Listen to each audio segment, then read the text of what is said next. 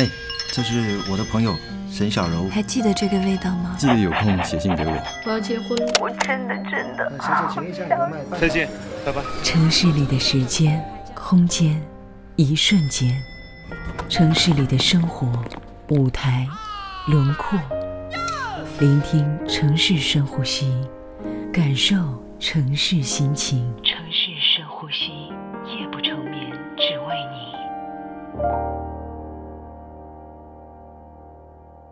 爱上背包客，戴军。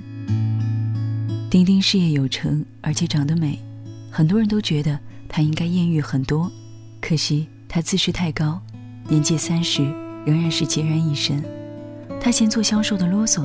做财经的太会算计，做 IT 的太幼稚，诸多挑剔。年纪渐长，他有点沉不住气了。有一天，他竟然在交友网站上给自己登了记，然后他就认识了小辉。小辉个子不高，黑且瘦，其貌不扬。他曾在欧洲游学过，利用暑期拿着微薄的旅费飞廉价航空，住青年旅社。在各种旅游杂志写专栏，是一个不折不扣的背包一族。就是这样一个人，突然之间对丁丁产生了莫名的吸引力。小辉是丁丁世界之外的人，他的话题新鲜，他的笑容纯真，他的思维也很单纯。虽然他没有钱，但是丁丁突然又回到了十七岁时候的感觉。有一天午夜，丁丁收到小辉的短信，来自越南的惠安小镇。小辉说：“他坐在山坡上，非常想念丁丁。星星低的，甚至可以举手摘的。如果丁丁在他身边，他一定给丁丁摘一串戴上。情话幼稚而有杀伤力。丁丁盘算好春节两个人要一起去旅行，他们选择了东南亚岛国。丁丁出钱买的机票，第一次坐公务舱的小辉兴奋不已。”度假村也是五星级的，小辉又雀跃了一番，一切都是出乎小辉意料之外的完美。从出了机场，他就对旅行充满了向往。小辉只带了一个大背包，装着他全部的家当，全然不顾瘦弱的丁丁拖着一个大箱子，艰难地跟在他后面。这个活泼的大男孩是那么的纯真和单纯，所以每天丁丁就像一个妈妈。带着一个热闹的开心果，渴了，丁丁去买水；饿了，丁丁请吃饭。丁丁期待着小辉能对他有一些哪怕一点点关怀的举动，但是一直没有出现。他也就每天跟在后面，疲于奔命和买单。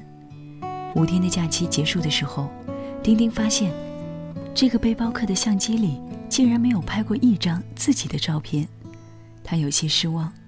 但是他又想到拍照是小辉的职业，听说厨师回家也从来不做菜的，他就把自己给安慰了。他盘算着回来之后要和小辉好好谈一下，毕竟双方的年纪已经不小了，要继续走下去，他至少得成熟起来，得会关心他。到北京机场的时候，温度要比东南亚岛国低三十度，两个人都穿着很单薄的夏装。小辉说。真冷啊！你有带厚衣服吗？一股暖流流过丁丁的心头。这是这个假期小辉对他说的唯一体贴的话。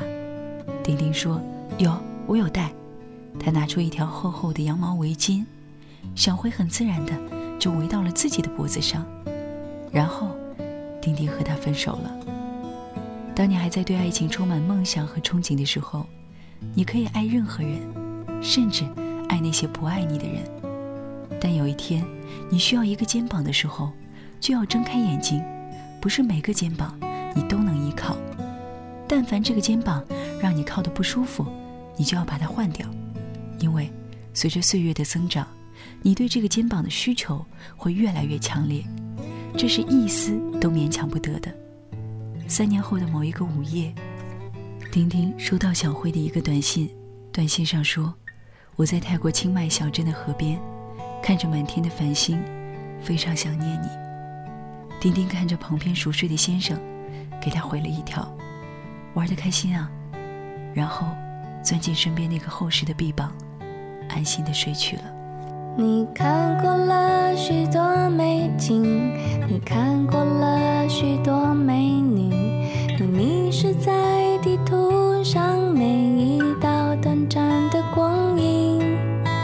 你品尝了夜的巴黎，你踏过下雪的北京，你收集书本里